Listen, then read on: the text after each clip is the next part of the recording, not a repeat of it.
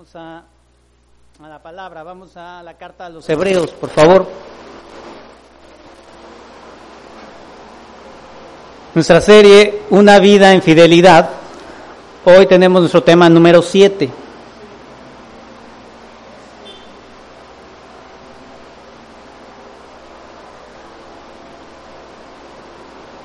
El tema número 7 vamos a titularlo El Hijo, el principio de todo.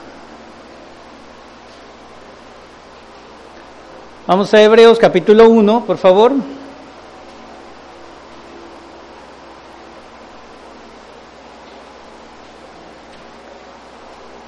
Y vamos a dar lectura desde el verso 5, por favor.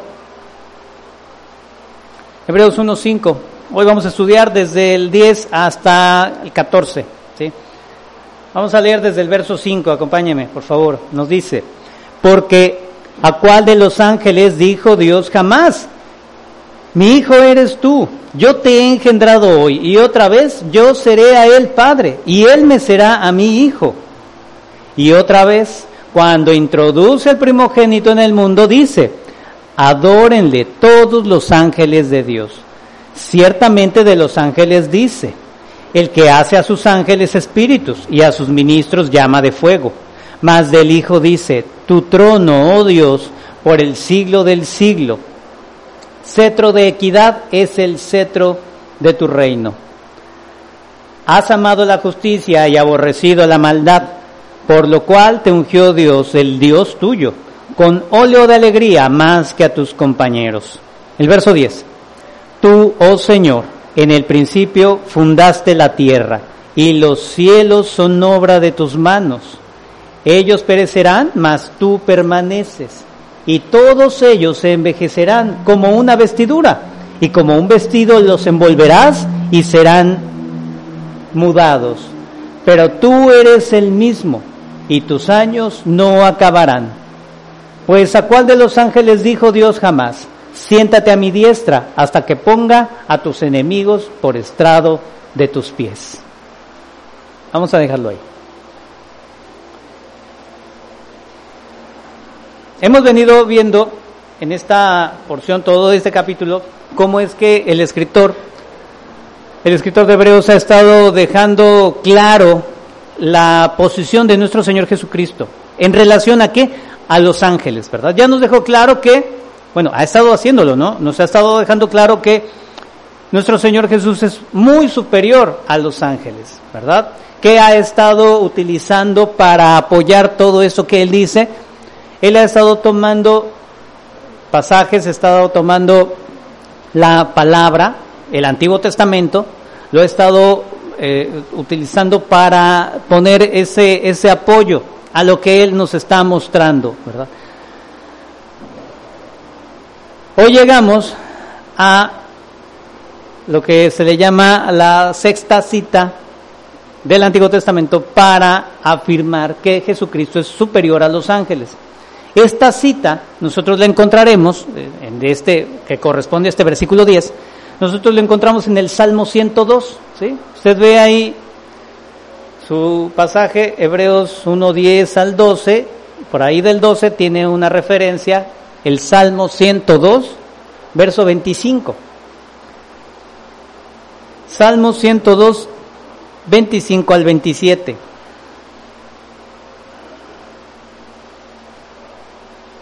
Ponga ahí, por favor, un separador, ponga una marca. Vamos nuevamente a, estar acudiendo a estos dos pasajes, ¿sí? Vamos a leer el Salmo 102, porque mire, este, este salmo es eh, algo muy significativo, ¿sí? Que también el escritor utiliza como base la versión, como le dije, la Septuaginta, la versión de los 70, la versión de la Biblia, el Antiguo Testamento en griego, ¿sí? Para hacer esta referencia, ¿sí? Nosotros, pues no tenemos esa versión, nosotros tenemos nuestra versión, eh, eh, Reina Valera, que está apoyada en el texto hebreo. Vamos a leer nuestro Salmo 102, por favor. Ya ubicamos el Salmo 102, tenemos nuestra cita. va a ser el verso 25, pero vamos a leer, vamos a ocuparnos un poquito de leer este, este salmo, que es, fíjese, algo muy, muy importante, cómo este escritor utiliza este salmo, que este salmo no es un salmo mesiánico, ¿eh? usted sabe, bueno, estamos viendo que hay salmos mesiánicos muy específicos, el Salmo 110, por ejemplo, eh, muy específicos porque hacen referencia a la exaltación, hacen referencia al reinado de Cristo, ¿verdad? Hacen referencia a, eh, son, son esa, eh, escritos proféticos acerca del Mesías. Pero este Salmo 102 no lo es, solo que sí tiene algo muy particular. Nos muestra muchas cosas que el salmista quizás no lo no tenía claro en ese momento, pero mire, muchas de estas porciones van a tener cumplimiento solamente en Cristo. Este Salmo 102 habla de un hombre que está en una grave desgracia. Vamos al Salmo 102, mire el título que tiene. Oración de un afligido. ¿eh? ¿Qué tal? Y dice, oración del que sufre cuando está angustiado delante de Jehová y derrama su lamento.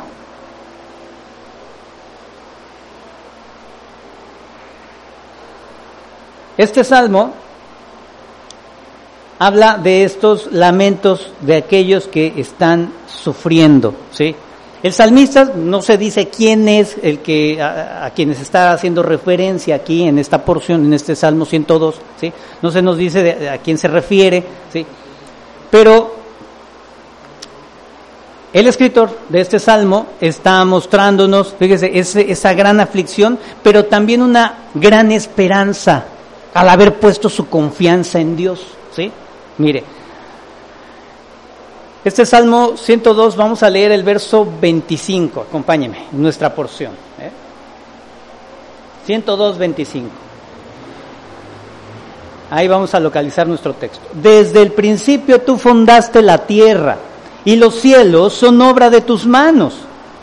Ellos perecerán, mas tú permaneces y todos ellos como una vestidura se envejecerán, como un vestido los mudarás y serán mudados, pero tú, dice, pero tú eres el mismo y tus años no se acabarán. Este salmo es una expresión de esa aflicción delante de Dios, pero también, fíjese, es una expresión de alabanza a la inmutabilidad de Dios. La inmutabilidad de Dios Quiere decir, esa expresión quiere decir que Dios no cambia, que Dios permanece. Todo en esta creación va a cambiar, todo cambia, todo se deteriora, todo tiene un principio, todo tiene un fin, pero Dios no, Dios permanece, Él siempre es, Él no cambia. Este salmo muestra esto, hermano. Primeramente, el escritor de Hebreos recurre a este salmo para mostrar que nuestro Señor Jesucristo, Dios que es Dios mismo, Él no cambia, Él es inmutable, Él siempre es, Él no tiene un principio ni un final. Él no tiene variación. Él siempre permanece por la eternidad. Nuestra carta a los Hebreos, en el capítulo 1, hemos visto cómo en la introducción que nos presenta nos habla de que todo esto que existe, toda la creación, ha sido creada por medio del Hijo. Dios la ha hecho en el Hijo, ¿verdad? Eso nosotros ya lo vimos, ¿sí? Pues para dar ese eh, esa firmeza, para dar esa solidez a, este argumento que ha estado presentando, pues recurre a este salmo, ¿verdad? Nosotros podemos ver aquí, ¿no? Como claramente dice, hace esta referencia en el verso 25, Salmo 102, 25, desde el principio tú fundaste la tierra y los cielos son obra de tus manos. El escritor de Hebreos está refiriendo no a Dios, sino a nuestro Señor Jesucristo. ¿sí? Todas las cosas son sustentadas por Él y a él lo está señalando como ese creador, ¿sí? Vamos a ver por qué él ocupa esta porción y por qué dice que nuestro salmo está hablando de Dios, ¿verdad? Pero el escritor de Hebreos dice que es nuestro Señor Jesucristo. Mire, vamos a ver cómo está compuesto este salmo. Es, importante que lo, que, lo, que lo veamos, que entremos un poquito en este estudio. Este salmo está compuesto de tres, tres partes. ¿sí? La primera parte muestra esa aflicción de este hombre, ¿sí? que le digo, no nos dice quién es, ¿sí? pero este hombre está afligido, ¿sí? tiene una gran aflicción, sabe, motivado porque él está viendo una enfermedad en su persona y también está viendo la ciudad de Jerusalén en ruinas, ¿sí? Esa ciudad de Jerusalén, su ciudad que él ama, ¿sí? está en ruinas, ¿sí? Esto podemos verlo en el verso 13, Salmo 102, 13, por favor. Salmo 102, verso 13, nos dice, te levantarás y tendrás misericordia de Sión, porque es tiempo de tener misericordia de ella, porque el plazo ha llegado. Porque tus siervos aman sus piedras y del polvo de ella, dice, y del polvo de ella tienen compasión. Eso es parte de la causa de sus aflicciones, de sus sufrimientos de este hombre, ¿verdad? Todo esto provoca en él algo muy intenso. Vamos al verso 3, Salmo 102, 3. Mire cómo se expresa. Porque mis días se han consumido, fíjese cómo dice que se han consumido, como humo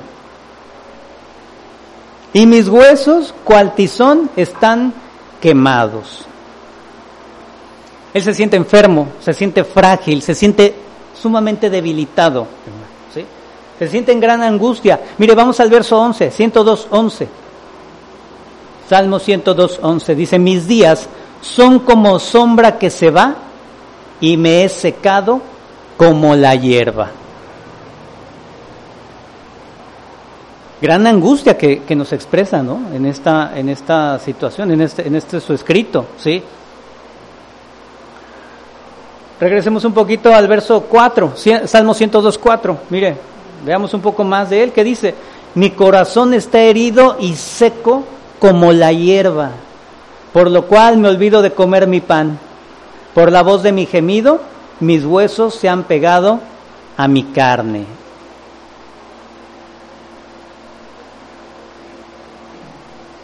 La angustia, el problema, las dificultades, ¿verdad? nos lleva incluso a tener ese, ese, pues, se agrava incluso nuestra salud, ¿verdad? Este hombre está enfermo, ya vimos de qué, qué magnitud está enfermo, habla de ese, que, sus huesos quemados como si él estuviera padeciendo grandes fiebres, ¿sí?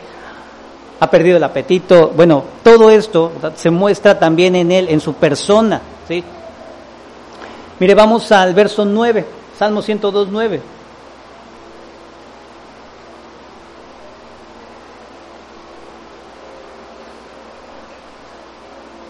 Por lo cual, yo como ceniza, por lo cual yo como ceniza a manera de pan, ¿sí? Por lo cual yo como ceniza a manera de pan. Y mi bebida mezclo con lágrimas.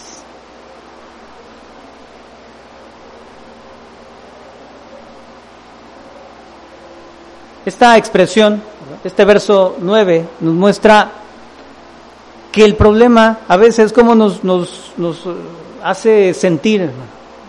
Estamos mire, metidos con ese asunto siempre, ¿verdad? Parece que estamos comiendo con él.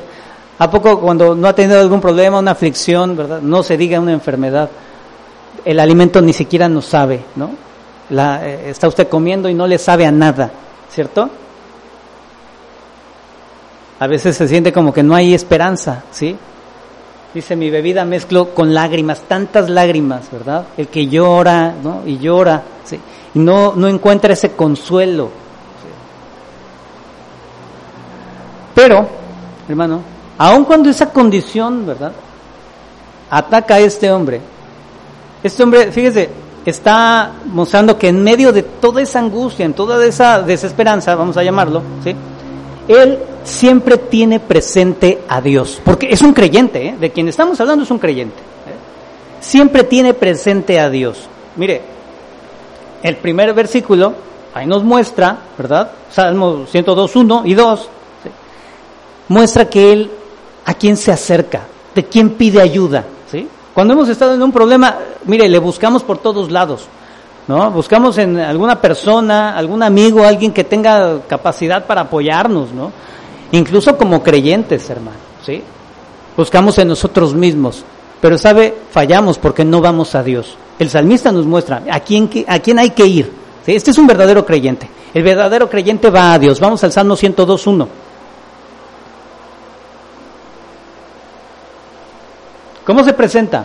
Jehová, escucha mi oración y llegue a ti mi clamor. ¿Cierto? Pide la intervención de Dios. No, es un asunto, y mire, cualquiera, cualquier situación, tenemos que clamar al Señor, tenemos que orar, ¿cierto? Dice el verso 2, no escondas de mí tu rostro en el día de mi angustia, inclina a mí tu oído, apresúrate a responderme el día que te invocare. ¿Cómo debe de vivir el creyente aún en esos sufrimientos? ¿Sabe? Tiene que hacerlo en comunión con Dios, hermano. No podemos hacerlo de ninguna otra forma. Solamente el verdadero creyente vive aún esos sufrimientos en comunión con Dios, hermano. Mire, ¿sabe también lo que este creyente, este salmista tenía bien claro? Aún todas esas aflicciones, todos esos problemas, todo, todo eso que le ha acontecido, ¿sí? tiene una causa y no es, no es la casualidad, ¿eh? Vamos al verso 10. Mire qué dice ahí. Salmo 102, verso 10.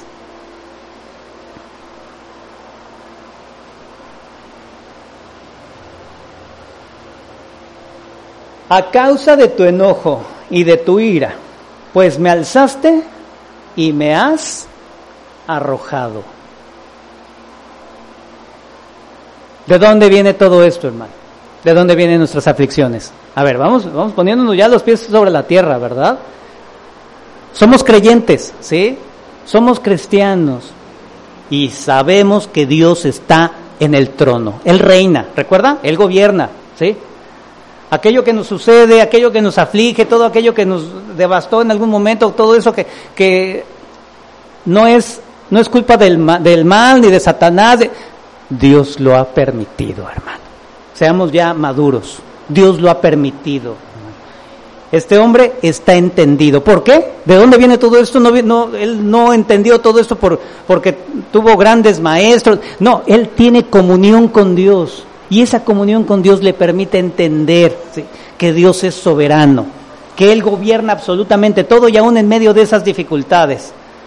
La ira de Dios ha sido la causa de esto que ellos están atravesando, hermano. Al orar de esta manera, ¿sabe? Él está mostrando su absoluta confianza en Dios, hermano. Aún lo que esté pasando, aún lo que esté atravesando, el verdadero creyente sabe que Dios está en control y esto que está ocurriendo también Él lo ha permitido, hermano. Usted puede estar confiado de esa manera. Debiéramos estar confiados así. Aun cuando los enemigos, lo, lo podemos ver, mire, vamos al verso 7, ¿sí? Versos 7 y 8.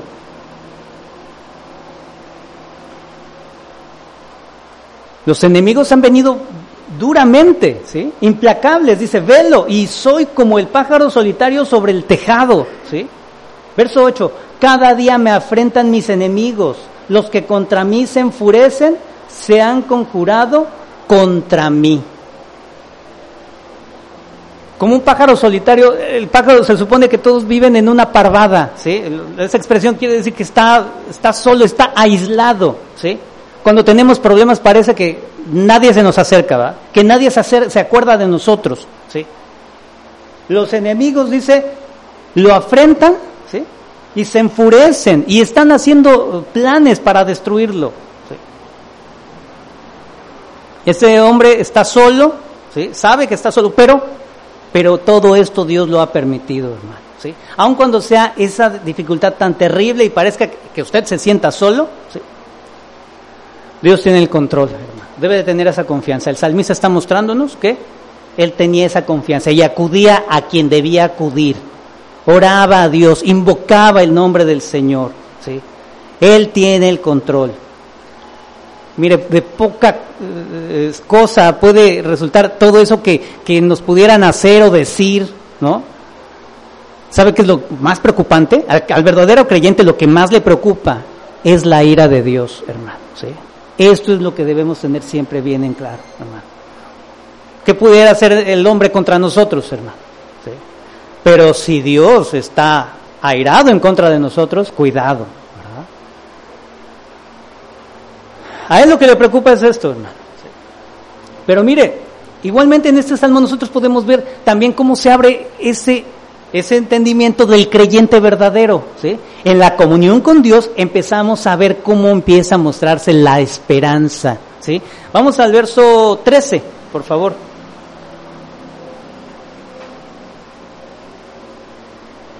Desde el verso 12, mire, leamos ahí, verso 12.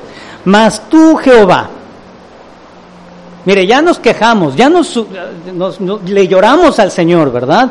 Pero entendemos que Él es soberano y que Él está en control. ¿Qué dice el verso 12? Mas tú, Jehová, permanecerás para siempre. ¿Qué le parece eso? Y tu memoria de generación en generación. Dios no cambia. Dios no tiene eh, nada que lo limite. Dice el verso 13, te levantarás y tendrás misericordia de Sión porque es tiempo de tener misericordia de ella, porque, mire, el plazo ha llegado. Las cosas no se iban a quedar así. Dios levantará a su ciudad. Dios levantará al que está caído, ¿sí? Porque Él es firme. A Él no lo conmueve absolutamente nada, ¿sí? Y en ese Dios confiamos. En ese Dios estaba confiando el salmista, ¿sí? Mire, vamos al verso 16. Mire de qué manera, de qué magnitud va a ser esto.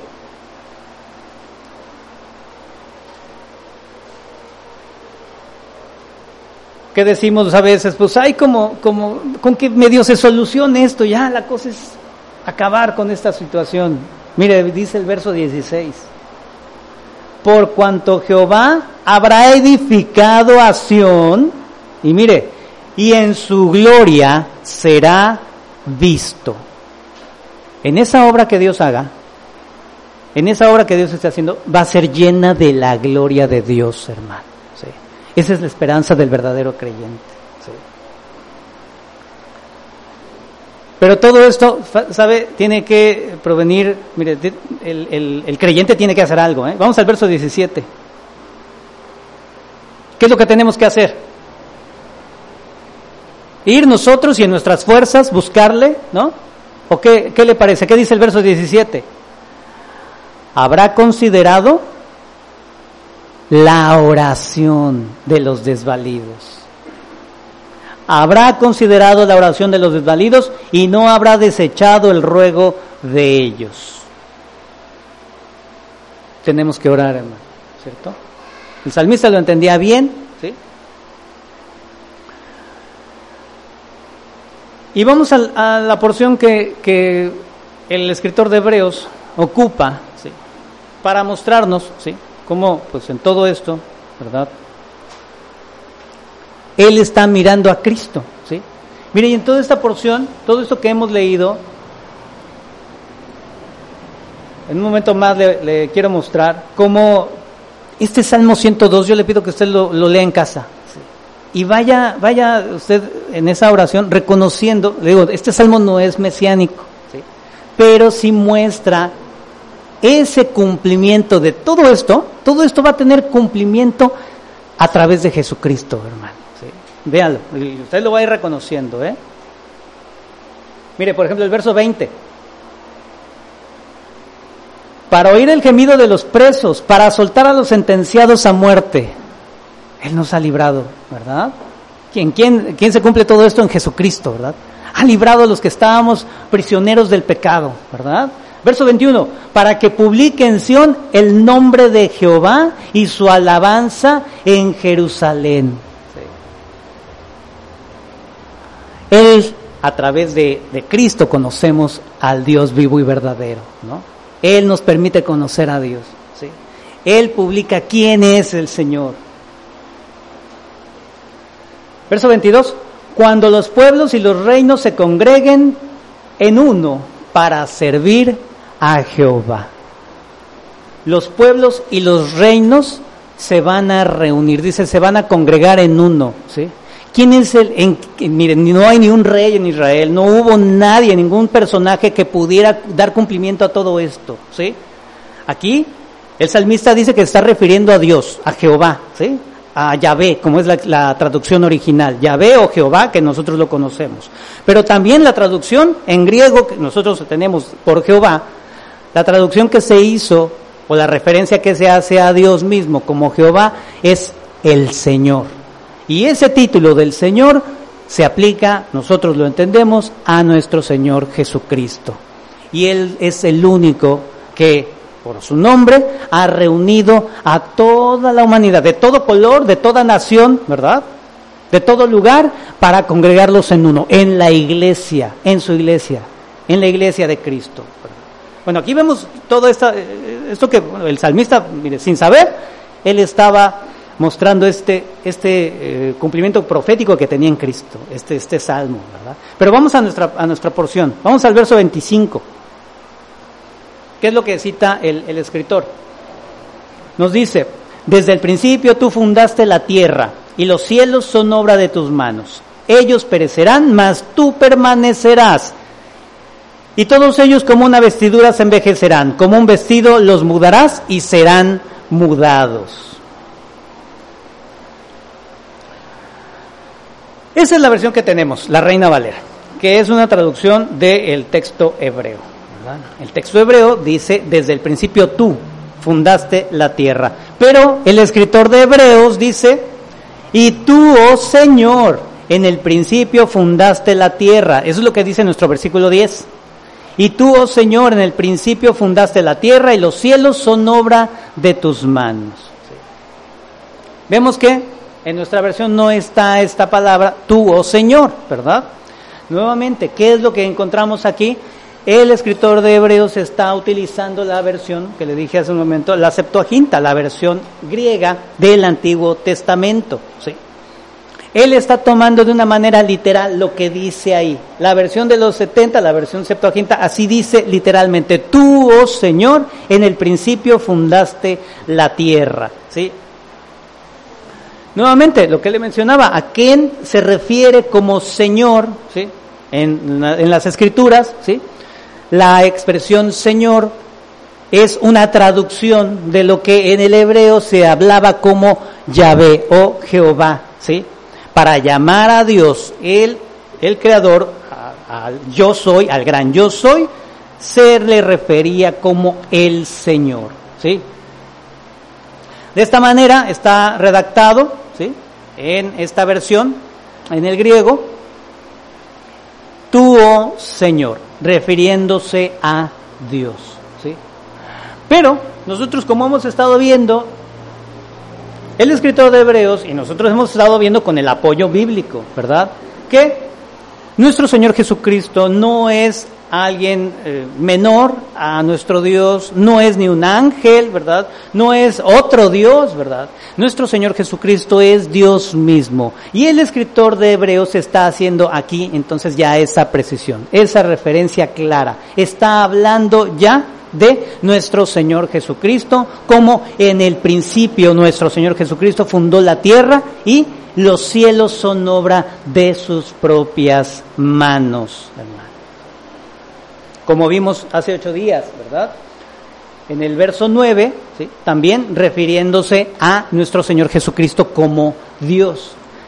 Estas porciones de la carta a los hebreos, entonces, son claras referencias, ¿verdad? Muy, muy eh, explícitas y bien, bien eh, eh, apoyadas de que nuestro Señor Jesucristo es Dios mismo, ¿sí? El escritor nos dirige a esta expresión, en el principio fundaste la tierra. Tú, Señor, tú, Jesús, tú, el Hijo de Dios, en el principio fundaste la tierra. ¿Qué es lo que nos muestra aquí? La expresión en el principio quiere decir el comienzo de algo, ¿no? El punto o el momento de que algo comienza, ¿sí? La palabra fundaste quiere decir establecer cimientos, ¿sí? Poner los cimientos, poner las bases, ¿sí? Fundar, por supuesto, usted entiende que fundar entonces es como poner cimientos para empezar a construir, ¿sí? Esta expresión entonces nos hace pensar ¿no? en, en, en, la creación, ¿verdad? Nos hace ir a lo que dice el Génesis, ¿verdad? Usted recuerda en Génesis 1, ¿verdad?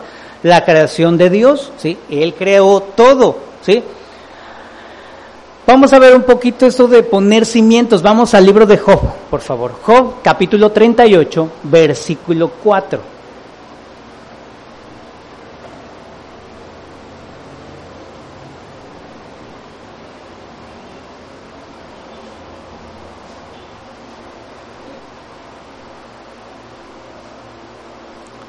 El, el escritor de Hebreos, se entiende, toma esta porción del Salmo 102, pues, con todo esta, esto que, que ya vimos ahorita, ¿verdad?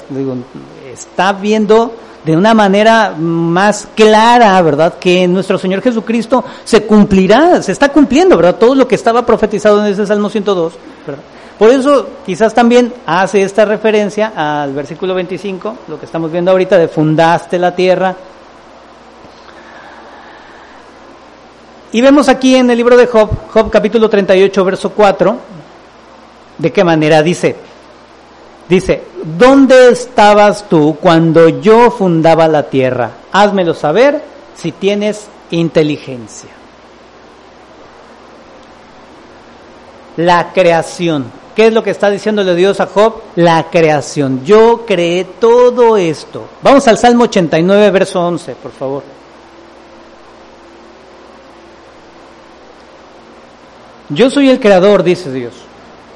El escritor de Hebreos dice, Jesús es Dios mismo y Él es el que ha fundado todo. Él puso los cimientos de todo esto. ¿sí?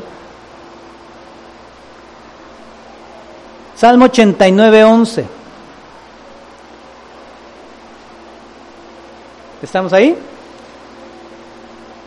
Nos dice, tuyos son los cielos, tuya también la tierra, el mundo y su plenitud. Tú lo fundaste.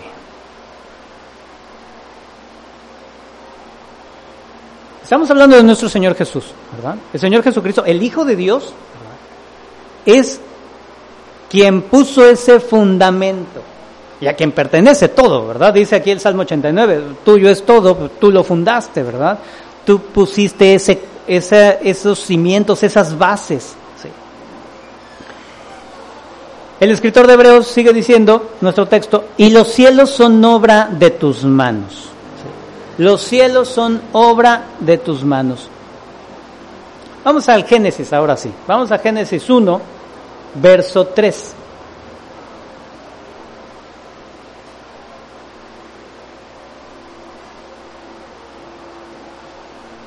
Los cielos obra de tus manos. Esta es una expresión, ¿sí? Eh, le digo, nuevamente, nos hace referencia a esta parte de la creación, pero nos va a poner en el entendido de cómo es que se realiza ese poner fundamento y cómo se realiza esa creación, ¿sí? Obra de tus manos. ¿Cómo es que Dios creó todo? Dice Génesis 1.3, Él lo hizo por su palabra, ¿verdad? Y dijo Dios, sea la luz y fue la luz, ¿verdad? Génesis 1.3. ¿A través de qué hizo Dios la, creación? No fue y compró la ferretería, ¿verdad? Material, ni fue aquí a la, a la casa de construcción, ¿verdad? Y pidió tabiques, ¿verdad? Él por su palabra, ¿cierto? Génesis 1.6. Luego fue Dios a la ferretería, ¿no? No, dice, luego dijo Dios júntense las, perdón, haya expansión en medio de las aguas y separe las aguas de las aguas. El verso 9, Génesis 1.9. Dijo también Dios, júntense las aguas que están debajo de los cielos en un lugar y descúbrase lo seco. Y fue así. Obra de tus manos, ¿eh? No, no olvide. Dios crea por medio de su palabra hablada, ¿sí? pero también Él de una manera personal se involucra en esta creación. ¿sí? Vamos a Génesis 2, Génesis 2, verso 7.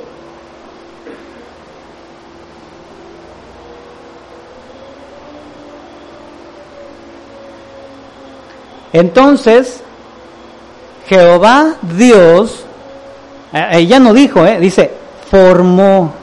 ¿eh? Entonces Jehová Dios formó al hombre del polvo de la tierra y sopló en su nariz aliento de vida y fue el hombre un ser viviente. Verso 8.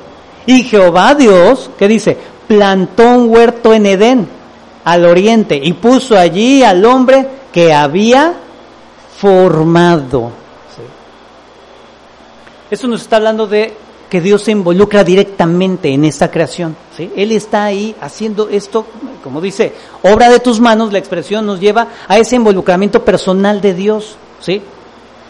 Él con sus propias manos, tomando de la tierra. ¿sí? Entonces, ¿a qué está haciendo referencia aquí el escritor de Hebreos? ¿sí?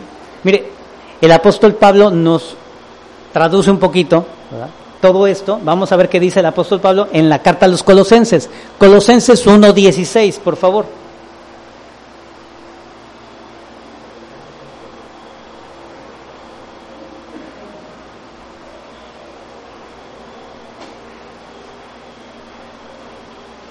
Colosenses 1.16.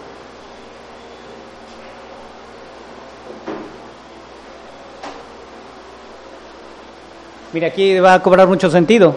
Porque en Él fueron creadas todas las cosas, las que hay en los cielos, las que hay en la tierra, visibles e invisibles, sean tronos, sean dominios, sean principados, sean potestades, todo fue creado por medio de Él y para Él. Los cielos son obra de tus manos porque nuestro Señor Jesús, Él es quien hace, ¿verdad? Él es quien está interviniendo de manera personal en toda esta creación, en poner los fundamentos, poner las bases y crear, ¿sí?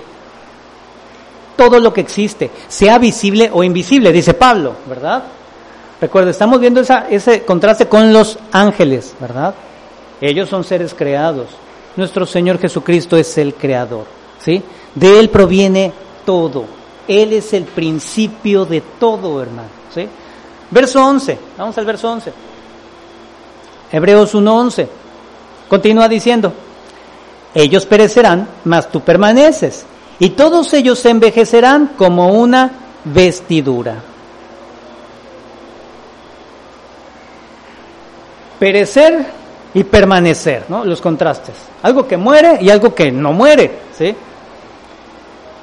Y dice que todos ellos se envejecerán, ¿sí? Van a ir deteriorándose todo lo que, lo que nace, como decimos aquí, eh, eh, se nos enseña, todo lo que nace, crece, se, se reproduce, ¿no? Crece, se, se, desarrolla, se reproduce y muere, ¿no?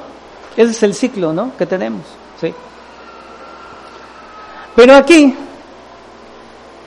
el escritor de Hebreos cita al salmista, porque el salmista está hablando de qué? Está exaltando la inmutabilidad de Dios. El escritor de Hebreos nos habla de que Jesús, que es Dios mismo, el Hijo de Dios, es también inmutable, Él no cambia, Él no va a cambiar jamás, ¿sí? Él no tiene variación, Él, él siempre va a ser, ¿sí? Él es el mismo. Todo cambia y todo se deteriora en esta creación, ¿verdad? Pero el Creador, el Creador no, no cambia ni se deteriora, Él siempre permanece, ¿sí? El Hijo de Dios, hermano, el Hijo de Dios es igualmente, es Dios mismo, es eterno, Él permanece, ¿sí? Él no se deteriora, Él no se, se, hace viejito, ¿verdad? Como nosotros, Él no enferma. Nada de esto ocurre en Él, ¿sí? Mire, vamos a ver un ejemplo de algo que dice eh, este, este escritor. Ellos permanecen ellos perecerán, mas tú permaneces, y ellos envejecerán como una vestidura. ¿sí? Lo que vemos nosotros en la creación, hay cosas que consideramos que nunca van a cambiar, ¿sí? Incluso los escritores del Antiguo Testamento hablaban de, para, para cuando se establecía un juicio, ¿sí? Cuando se establecía un juicio decían que, que llamaban como testigos a los montes. Hay, hay algunas porciones en, el Antiguo Testamento que para establecer testigos fieles, permanentes, ¿sí? se llamaban como testigos a los montes, ¿sí? Para que, porque ellos siempre han estado ahí, las montañas siempre han estado aquí, ¿verdad? ¿Qué decimos? Le preguntamos al abuelito o al tatarabuelito, mira que íbamos aquí a, este, a esta montaña, a este monte, ¿verdad? Porque ha estado por muchos años, ¿sí? Pues mire, aún todos esos montes y grandes montañas, ¿sí? Son creación, ¿sí? Y llegará un momento donde ellos van a ser quitados. Vamos a Isaías, por favor. Isaías capítulo 51, verso 6.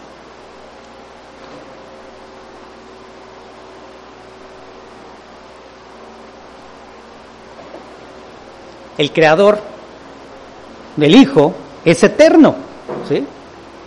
Pero Él ha, ha dado vida a esta creación, pero la creación no es eterna, ¿verdad? Los cielos, la tierra, tienen una fecha de caducidad. Isaías 51:6 nos dice, Alzad a los cielos vuestros ojos y mirad abajo a la tierra, porque los cielos serán deshechos como humo y la tierra se envejecerá como ropa de vestir, y de la misma manera perecerán sus moradores.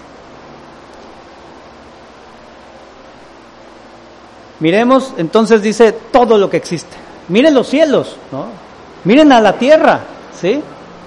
Pues todo esto va a ser deshecho como humo, ¿sí?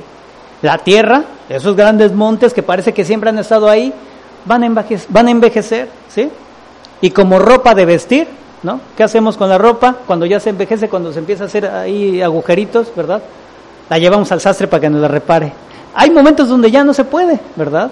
¿Qué hacemos? Desecharla, ¿verdad? Se desecha, ¿sí? Así también los moradores, ¿sí? Pero dice algo importante. Pero mi salvación será para siempre. Mi justicia no perecerá. Dice Isaías 56, 51, 6.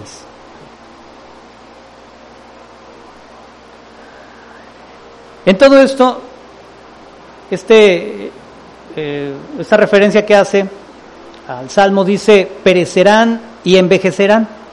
Perecerán, nosotros podemos ver esta expresión en, en la segunda carta de Pedro. Vamos a segunda de Pedro, capítulo 3.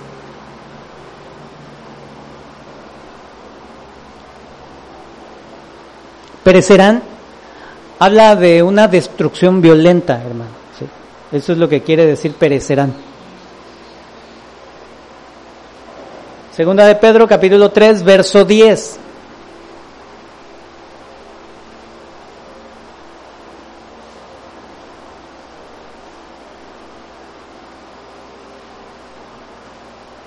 Segunda de Pedro 3:10 nos dice, pero el día del Señor vendrá como ladrón en la noche, en el cual los cielos pasarán con gran estruendo y los elementos, ardiendo, serán deshechos, y la tierra y las obras que que en ella hay serán quemadas. Una destrucción violenta.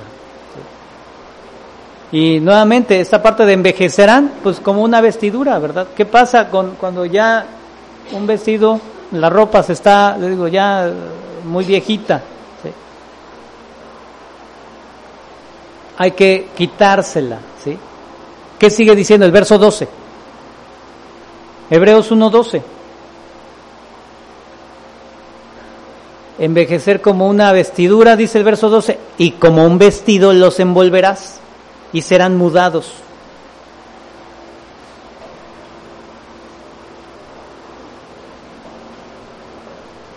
¿Qué hacen? ¿Qué hacen? Usted tiene hijos pequeños o jóvenes, ¿qué hacen con la ropa que se quitan? La hacen bolita, ¿verdad? La enrolla todo y, la avientan.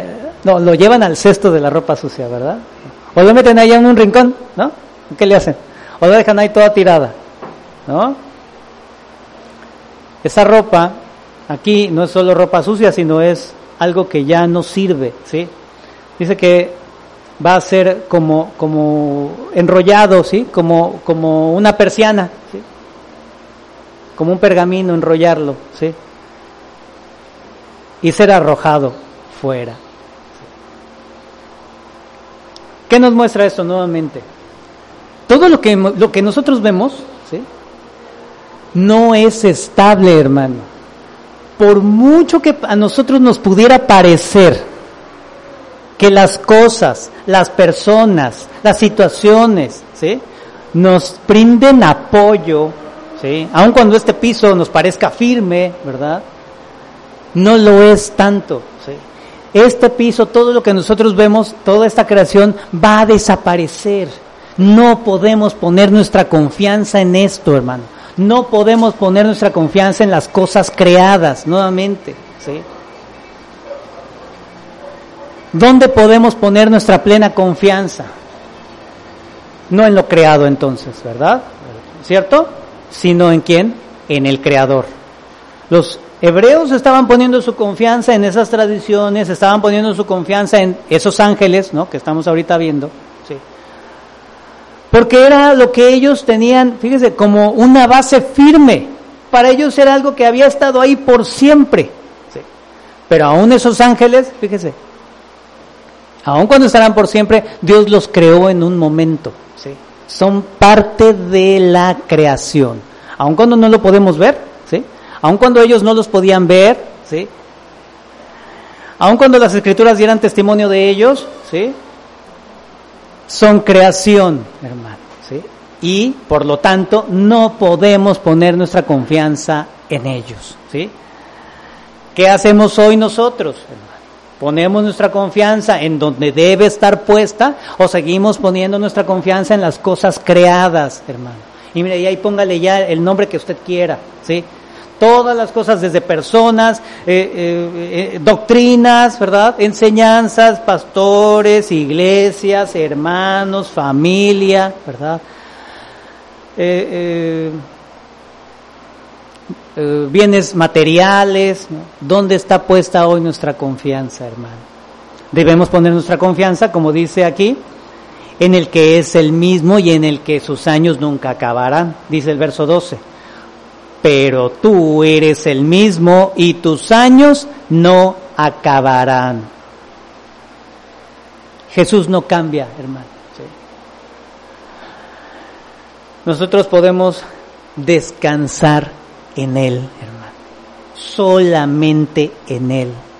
Nuestra esperanza, la esperanza de toda la humanidad no puede estar puesta en que la humanidad tome conciencia, ¿no? Ahorita que está de moda las, las, este, las marchas, ahora lo del feminismo, todas esas cosas, ¿verdad? Para que se termine la violencia, para que la humanidad viva en una mejor armonía ponen su confianza en ellos mismos, en las cosas creadas. ¿En quién tenemos que poner nuestra confianza? En el que no cambia. ¿Quién es ese que no cambia? Jesús, hermano. Solo en Él. ¿sí? ¿Cuántas veces lo han decepcionado en relaciones personales, verdad? Que puso su confianza ahí, ¿no? En esa persona, en esa situación, ¿verdad? En ese familiar. Lo decepcionaron, ¿verdad? en el negocio, en, la, eh, en el trabajo, en la profesión, ¿verdad? ¿Cuántas veces no eso ha fallado? Todo eso nos trae desconcierto e inseguridad. Hay que poner nuestra confianza en quién? En el que nunca cambia. Vamos a Malaquías, por favor. Malaquías 3, verso 6.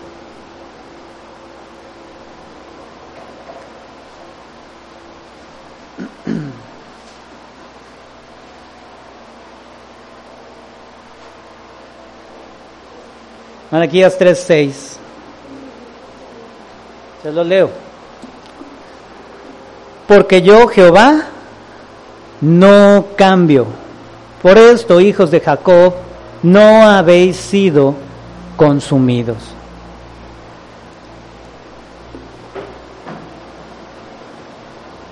Vamos a Santiago, Santiago 1.17, por favor.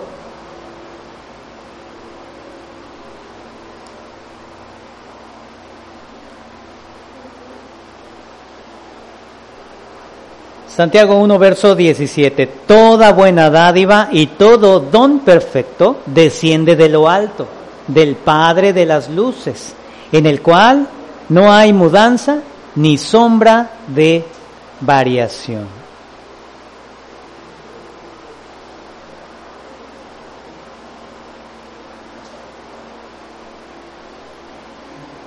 Tú eres el mismo, ¿verdad? Y tus años no acabarán, dice.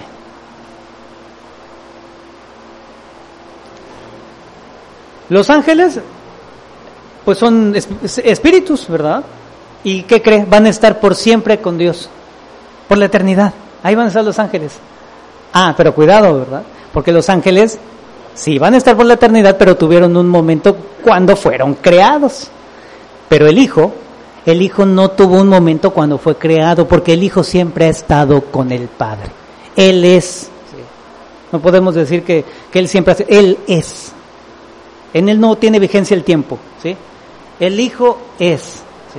Por la eternidad y hasta la eternidad siempre Jesús ha estado. El Hijo ha estado ahí. Él no tiene comienzo, ¿sí?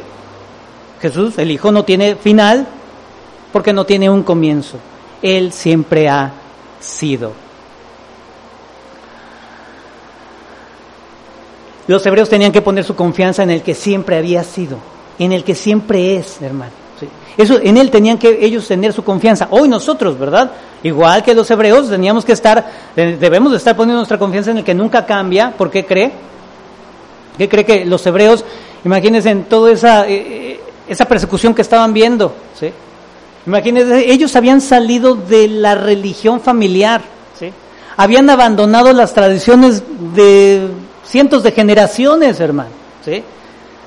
¿Cómo cree que ellos estaban viviendo? Aislados, hermano. ¿sí? ¿Usted se ha sentido aislado por ser cristiano? ¿Le han dejado de hablar? ¿La familia lo ha hecho a un lado? ¿sí?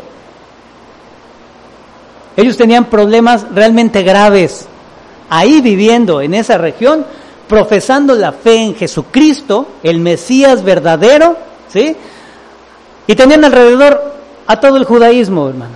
¿Cómo cree que vivían? ¿Eh? Perseguidos, hermano. En cualquier momento podían venir las autoridades y quitarles sus posesiones, dejarlos sin nada, echarlos fuera, ¿sí? No tenían relaciones familiares, no tenían ya amistades, hermano, ¿sí?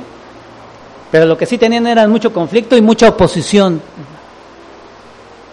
¿En quién tenían que poner su confianza, hermano? No podían poner su confianza en cualquier cosa, no, no debían poner su confianza en las cosas creadas.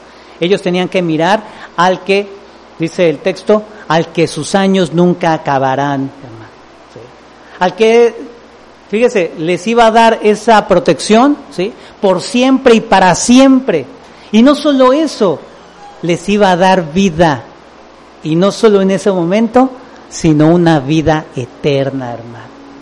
En Él es el que debemos, y ellos debían de poner su confianza. Vamos a Hebreos 13, verso 8. ¿En quién debemos poner nuestra confianza? ¿Qué tenían que hacer los hebreos? Refugiarse en el que es absolutamente seguro. ¿Por qué? Hebreos 13:8. Jesucristo es el mismo ayer y hoy. ¿Y qué más dice, hermano? Y por los siglos.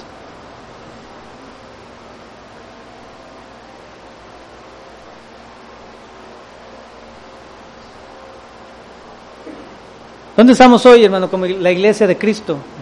¿Sí? Mire, muchas aflicciones hay y muchas aflicciones vendrán. ¿sí? ¿Por qué es tan necesario esta parte, hermano? ¿Por qué tenemos que repasar tanto y hacer tanto énfasis en esto? Sí, no, sí, ya me lo sé, ¿verdad? Pero ¿qué tal cuando viene el problema, hermano? Cuando está la enfermedad, ¿a quién se arrima? ¿A quién se acerca? ¿Qué buscamos cuando tenemos el conflicto? Siempre estamos con la mirada, mira, aquí bien abajo, ¿eh? Buscamos las, las cosas de la creación. Tiene que venir el Señor a despertarnos para poder mirar y levantar la mirada hacia Él, al que es por siempre y por siempre será por los siglos de los siglos, hermano. Y todavía más, vamos a Hebreos 1.13, seguimos adelante, Hebreos 1.13, seguimos.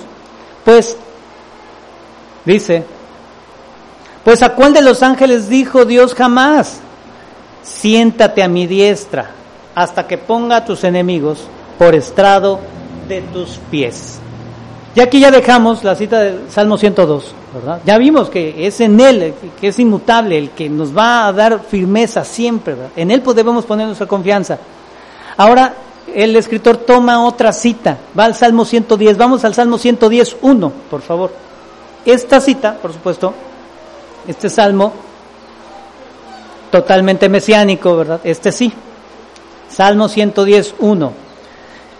Se lo leo. Jehová dijo a mi Señor, siéntate a mi diestra hasta que ponga a tus enemigos por estrado de tus pies. Muy conocido este, este pasaje, ¿verdad? Estamos viendo el Hijo, el principio de todo, ¿verdad? Él está en el gobierno, Él es Dios mismo. Y mire, aquí este Salmo 110 le digo, es un salmo mesiánico. Los judíos lo consideraban salmo mesiánico. Los cristianos, por supuesto, ¿verdad? veían el cumplimiento de todo esto en nuestro Señor Jesucristo. ¿sí? Dice el escritor, a ningún ángel se le ha dado este gran honor, ¿verdad? A ningún ángel se le ha invitado de esta manera, ¿sí? a sentarse a la diestra de Dios. A ningún ser creado se le ha dado este gran honor a sentarse a la diestra del Padre, hermano.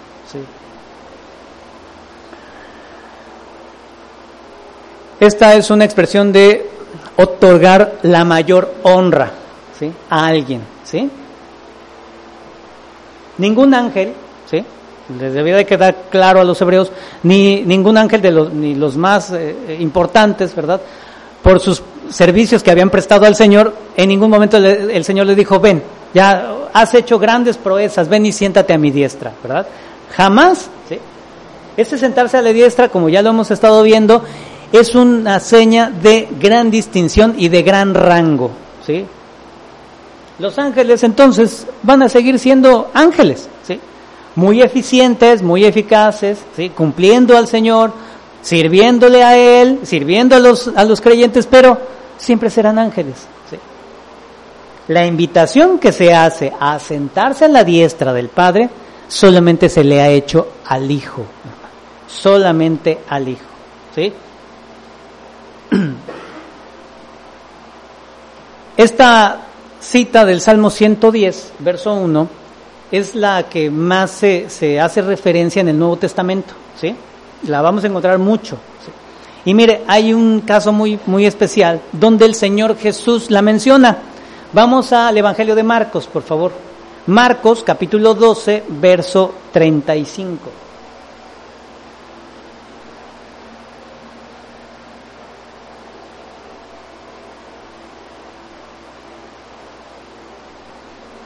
Marcos 12, verso 35.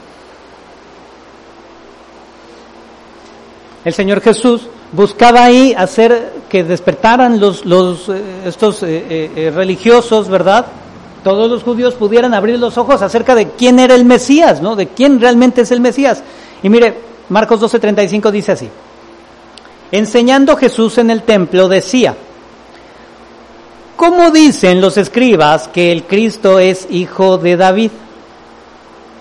Porque el mismo David dijo por el Espíritu Santo, Dijo el Señor a mi Señor, siéntate a mi diestra hasta que ponga tus enemigos por estrado de tus pies. Dice el verso 37, David mismo le llama Señor. ¿Cómo pues es su hijo? Les pregunta. Y gran multitud del pueblo le oía de buena gana. Lo habían comprendido. ¿Qué es lo que habían comprendido? ¿Sí? Que David estaba reconociendo al Mesías en ese descendiente de él. Aquí vemos cómo es, el Señor hace esa pregunta. Dijo el Señor a mi Señor. ¿Cómo es que le llama Señor si es su hijo? Pregunta el Señor Jesús, ¿verdad? Pregunta Jesús, ¿cómo es que le dice Señor si es su hijo? Esto era algo incomprensible en ese momento porque en ese tiempo, ¿sí? Había, no como hoy, ¿eh? En ese tiempo había un gran respeto por los ancestros y por los padres. Los hijos realmente honraban a sus padres y cuidado con alguien, con un hijo que ofendiera o hablara mal de sus padres, ¿sí? Había gran reverencia de los hijos a los padres, ¿sí? David no se hubiera permitido, ¿verdad? Esta expresión de llamar a un hijo suyo Señor porque David no está hablando de una persona, no está hablando de alguien de carne y hueso. David estaba hablando de el Mesías, del Mesías venidero, de nuestro Señor Jesucristo. Aquí también se está reconociendo la preexistencia de el Mesías, ¿verdad? Del Hijo de Dios. Todo esto, hermanos, el escritor lo ocupa, dice, para dejarnos claro, ¿sí? Jesús, el Hijo de Dios, está siendo llamado a sentarse a la diestra del Padre. Dice esta expresión, siéntate a mi diestra. Esa expresión eh, que vemos, eh, ya la hemos estado eh, estudiando, ¿verdad? En, enseñanzas, en estas enseñanzas, ¿sí?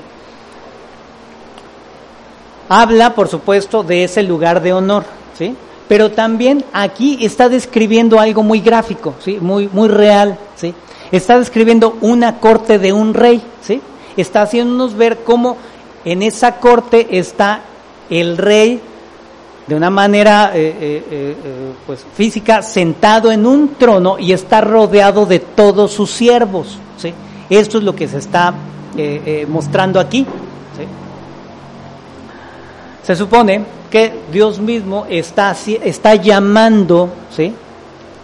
Dios el Padre está llamando a su Hijo de entre toda esa multitud para sentarse nuevamente en su trono, ¿sí?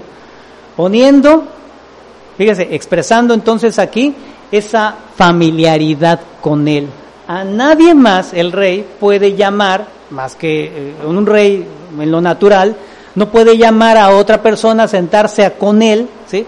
Solamente en el caso de que tuviera una, amistad muy cercana, un lazo familiar muy cercano, ¿sí? Eso es lo que está expresando también aquí, ¿sí? El ser llamado Jesús desde el trono a sentarse, ¿verdad? Está mostrando esa gran dignidad y por supuesto esa familiaridad con el Padre, ¿sí? Todo esto, bueno, ya lo hemos visto, ¿sí?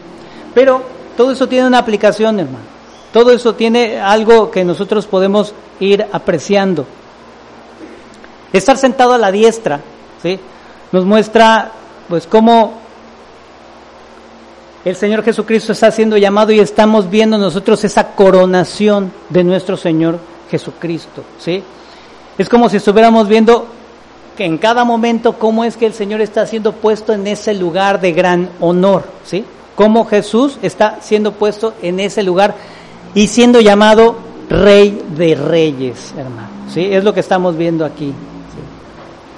También todo esto a él que le, le, da le da ese merecimiento de recibir honores, ¿sí? honores divinos, porque él ha estado, ya está siendo puesto en el lugar más alto de todo lo que existe. El lugar más alto que existe ya está Él siendo colocado. Vamos a Filipenses 2.9, por favor.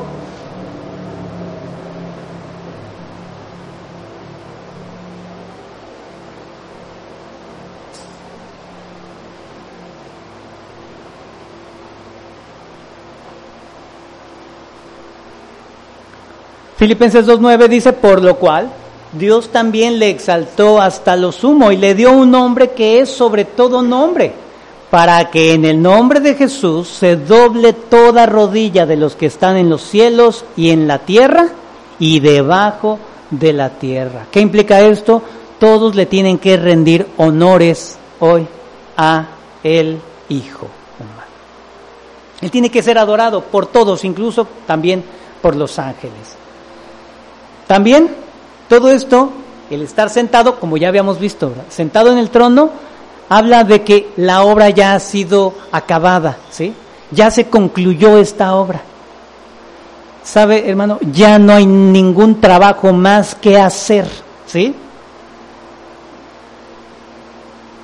¿Qué nos dice esto? La obra de Jesús es perfecta, hermano, ¿sí?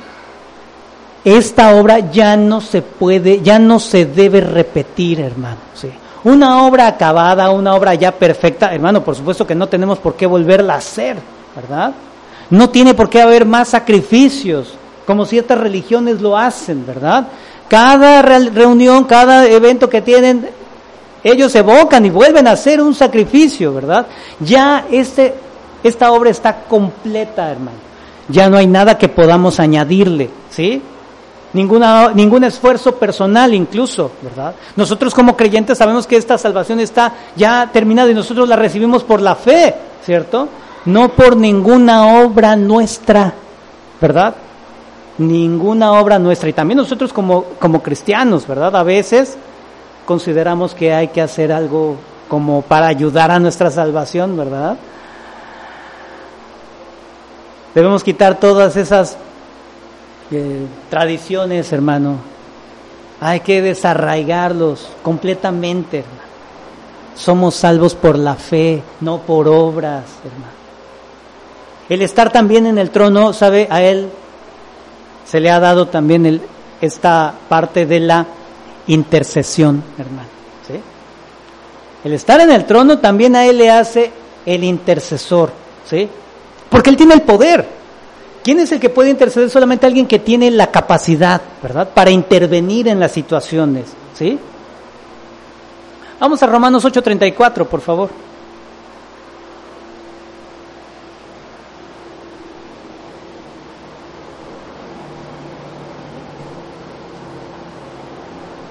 Romanos 8, verso 34.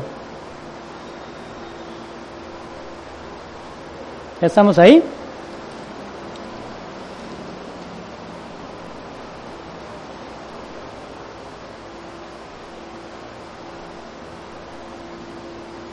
Dice Pablo en Romanos 8:34 que esa exaltación de Cristo, estar ahí en ese trono, ¿verdad? pues a él le da también un ministerio, le dota de un ministerio, la intercesión. Dice Romanos 8:34, ¿quién es el que condenará? Cristo es el que murió, más aún el que también resucitó, el que además está a la diestra de Dios, el que también intercede por nosotros, hermano.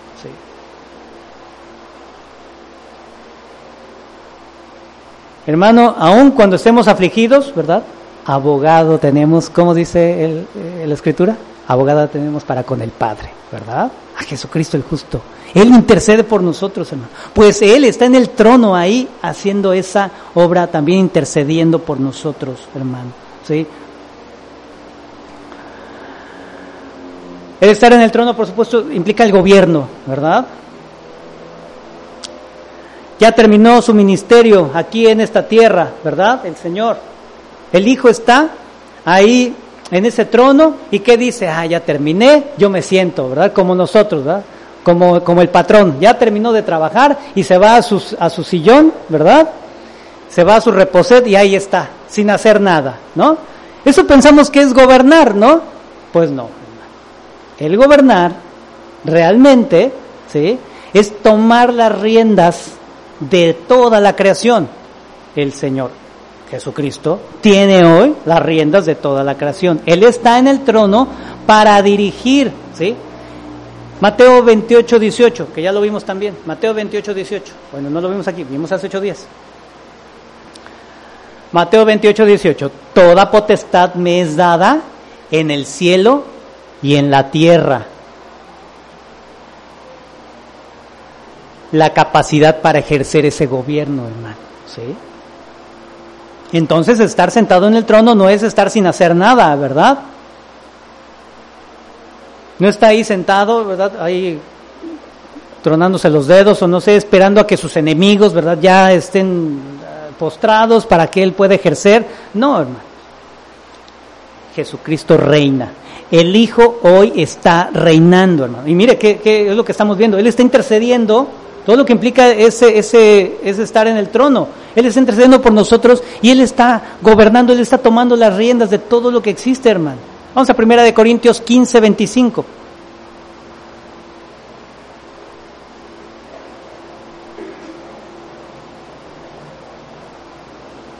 Primera de Corintios 15, verso 25.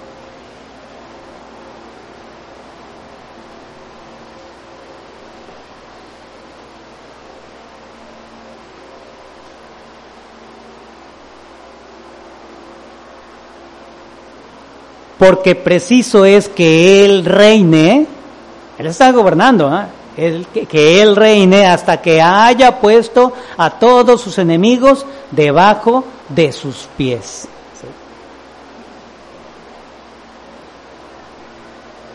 Él está ejerciendo su poder en toda la creación. No hay nada que ocurra en la creación que no esté bajo las riendas de Cristo, hermano. ¿Sí? ¿Hoy entiende eso? ¿Y qué decimos? Y la maldad, y los que andan matando niños, y esos asesinos, y todo eso, ¿verdad? ¿Eso qué? ¿Es culpa de Jesús? ¿Es culpa del Hijo? No, hermano. Él no es responsable de los actos pecaminosos del hombre. Sí, Dios, el Hijo también. Dios y el Hijo lo permiten. Todo esto, hermano, está en su plan soberano, hermano. ¿sí? Esta parte de su gobierno. Mire, aún el pecado del hombre, en el gobierno de Dios, aún el pecado de, del hombre está siendo permitido con un propósito, hermano. ¿sí? Todo esto contribuye para el propósito eterno. No alcanzamos a entenderlo, hermano. Nosotros estamos mirando todo esto por la fe, ¿sí?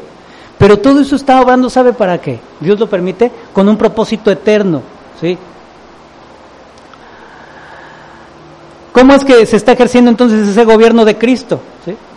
¿Qué es lo que Él está haciendo? Mire, Él está justificando a los creyentes, ¿sí? Él está determinando la condenación para los impíos, es parte de ese gobierno. ¿sí? Él va a dar retribución o castigo ¿eh? también. En, él es parte de, ese, de su gobierno. ¿sí? Da vida o muerte. Él va a separar a, las ovejas de los cabritos. Mire, vamos al Evangelio de Juan.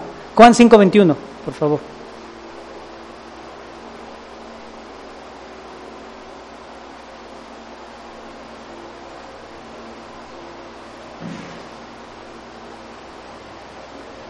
El gobierno de Cristo se está mostrando ahí, mire. Juan 5:21, ¿estamos ahí? Indíqueme si llegamos. Porque como el Padre levanta a los muertos y les da vida, así también el Hijo. Así también el Hijo a los que quiere da vida, porque el Padre a nadie juzga, sino que todo el juicio, ¿de quién es, hermano? todo el juicio dio al Hijo, para que todos honren al Hijo como honran al Padre. El que no honra al Hijo, no honra al Padre que le envió.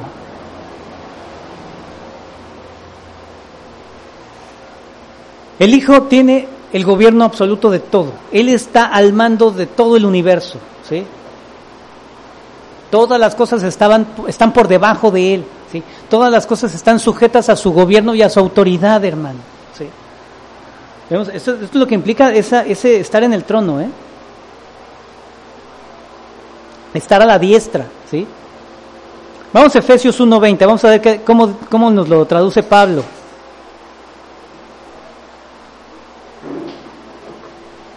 Efesios 1.20.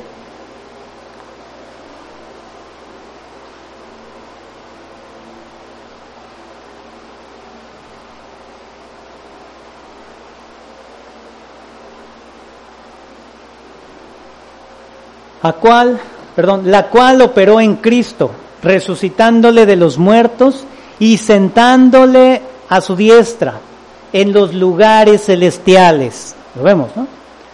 Sobre todo principado y autoridad, y poder y señorío, y sobre todo nombre que se nombra, no solo en este siglo, sino también en el venidero, y sometió todas las cosas bajo sus pies y lo dio por cabeza sobre todas las cosas a la iglesia.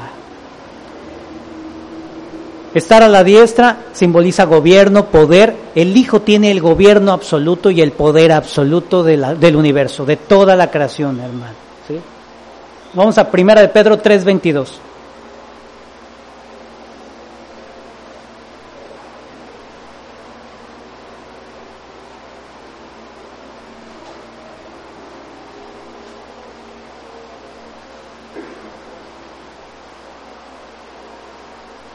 Primera de Pedro 3:22. ¿Qué dice el apóstol Pedro? A quien habiendo subido al cielo está, ¿cómo está? A la diestra de Dios. ¿Qué estamos viendo ahorita, verdad? A la diestra de Dios. Y a él están sujetos ángeles, autoridades y potestades. Bueno, y aquí dejamos claro, ¿verdad? ¿Qué implica toda esa autoridad que él tiene? ¿Sí? Y para los hebreos tenía que ser sumamente claro todo esto, hermano. ¿Sí? El Hijo es muy superior a los ángeles, es muy superior a sus tradiciones. Hermanos hebreos, olviden todo eso, eh, ya salgan de todas esas situaciones. ¿Y qué nos llama a nosotros igual, hermano? Salgamos de muchas tradiciones, de muchas prácticas, de muchas ceremonias, salgamos de esa, eh, pues mire, a veces parece que tenemos este, un closet en nuestro corazón, ¿verdad? Ahí lleno de, como mi abuelita, con todos sus recuerdos, ¿verdad? Pero parece que no solo son eso, hermano. Cuando hay problemas, nos vamos a ese rincón y nos arrodillamos delante de esos recuerdos, hermano. Les pedimos que nos ayuden, buscamos en nuestra propia fuerza, buscamos en nuestros propios argumentos, buscamos en nuestras tradiciones, buscamos en nuestra religiosidad la manera de salir del problema. Y no vamos al que vive por siempre. No reconocemos en quién hemos puesto nuestra fe, hermano. ¿Sabe por qué? Lo consideramos, mire, perdóneme esto, lo consideramos insuficiente. Le dije que el sacrificio de Cristo es completo, ¿verdad? Su obra está completa, ¿sí? Eso debemos tenerlo siempre nosotros en el corazón. Si creemos realmente que su obra está completa y que Él ha perfeccionado todo, acudimos a Él. Olvidamos todo, hermano. Dejemos todo, hermano. Jesús está gobernando. Él está a las riendas de lo que sucede, hermano. ¿sí? No busque en, en, toda esa religiosidad que hoy tenemos, ¿verdad? No busque tampoco, en, eh, vamos a, ahora tanto vemos el Antiguo Testamento, vamos a, aprender hebreo para, para orar, a lo mejor el Señor así nos ayuda, ¿no? Vamos a entonarle cantos en, en su idioma, ¿no? Hermano, nos llenamos de tantas, tantas telarañas, ¿verdad? Que debemos, debemos quitar, ¿sí? Porque Él reina, hermano. Él no está ahí sentado esperando, ¿verdad? Él no, es, no está ahí eh, eh, estático, ¿verdad? No está congelado esperando a que todo suceda. No, Él está gobernando. ¿sí? Para Él, para sus propósitos, pero también para su iglesia, hermano. Todo está bajo su dominio, hermano. Al final, nuestro texto dice, el verso 13, hasta, hasta que ponga a tus enemigos por estrado de tus pies, ¿verdad? Él está gobernando, Él está ejerciendo su poder y sometiendo y conquistando a los enemigos. Esa expresión, poner a tus enemigos por estrado, es como poner como una tarima, ¿sí? ¿Cómo se ponía a los eh, eh, reyes enemigos del pueblo de Israel? Vamos a Josué, Josué 10, verso 23. El libro de Josué, capítulo 10, verso 23. Se lo leo, ya no lo busqué. Josué 10, 23 dice, y lo hicieron así, y sacaron de la cueva a aquellos cinco reyes, al rey de Jerusalén, al rey de Hebrón, al rey de Jarmut, al rey de Laquis y al rey de Glón. Esos enemigos terribles, ¿verdad? Y cuando los hubieron llevado a Josué, llamó Josué a todos los varones de Israel y dijo a los principales, de la gente de guerra que habían venido con él. Acercaos y poned vuestros pies sobre los cuellos de estos reyes. Y ellos se acercaron y pusieron sus pies sobre los cuellos de ellos. Los pusieron como estrado de sus pies, como la tarima de sus pies. Al enemigo vencido había que ponerlo en el suelo y el vencedor, el general vencedor tenía que poner su pie encima de la cabeza de este hombre, simbolizando su dominio, ¿sí? El Hijo hoy está gobernando y está cada día haciendo esto, hermano. Está poniendo a sus enemigos debajo de sus pies, hermano. ¿sí? Hasta que el último enemigo, la muerte, sea también puesta ¿sí? en ese lugar. Hoy nosotros tenemos, mire, un Salvador. Hoy tenemos nosotros un dueño. Hoy tenemos nosotros un Dios, Jesucristo, hermano por encima del problema, por encima de la aflicción, ¿verdad? Hermano, acudamos a Él. Olvidémonos de todo aquello que hemos coleccionado a lo largo de nuestra vida, ¿eh? a lo largo de nuestra vida cristiana, ¿eh? no le estoy hablando de lo otro. Nuestra vida cristiana está llena de religiosidad. Quitémosla, hermano. Su confianza en el que no cambia, en ese ser inmutable, nuestro Señor Jesucristo, hermano. Él ha destruido todos estos enemigos y lo pondrá también debajo de nuestros pies, hermano. Confiemos en eso. Necesitamos afirmarnos en todo esto, hermanos, porque el Señor nos va a empezar a hacer exhortaciones, nos va a empezar a demandar. ¿sí?